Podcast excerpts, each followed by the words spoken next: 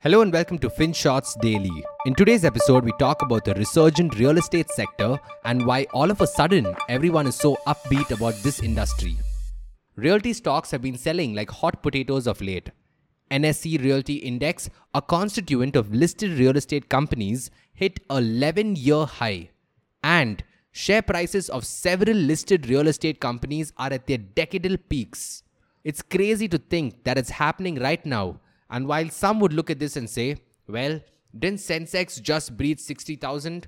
Aren't all stocks zooming like there's no tomorrow? There is a case to be made that the real estate story may still have some legs, even if you discount the broader market rally. But first, let's talk about the troubles. During the first quarter of F Y twenty-one, top real estate companies like Macrotech Developers, Godrej Properties, D L F, Oberoi Realty and many others saw their revenue being wiped out by as much as fifty to eighty percent. Even worse, they were in the red as losses began to mount.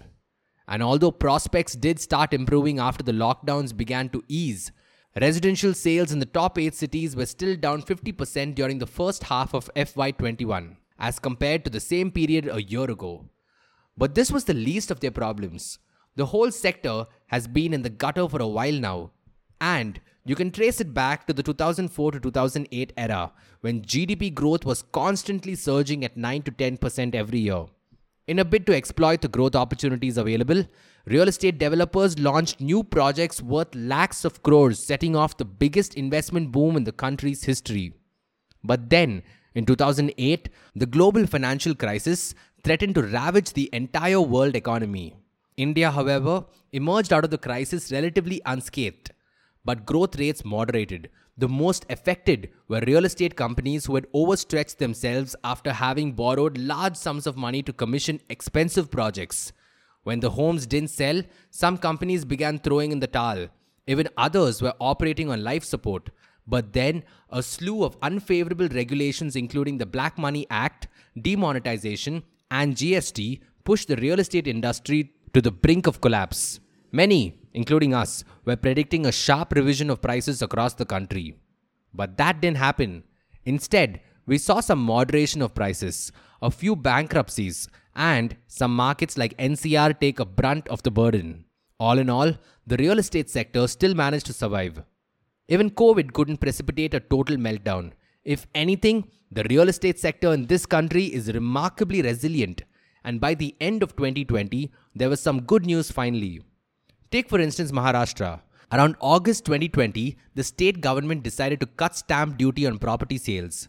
And while you may be inclined to think that a cut in stamp duty wouldn't make a lot of difference, that's not entirely accurate. When you are talking about high-value transactions, even a percentage difference may result in savings to the tune of lakhs. So, there was a lot of renewed interest from home buyers at least until March twenty twenty-one, the last month during which the cut in stamp duty was in force.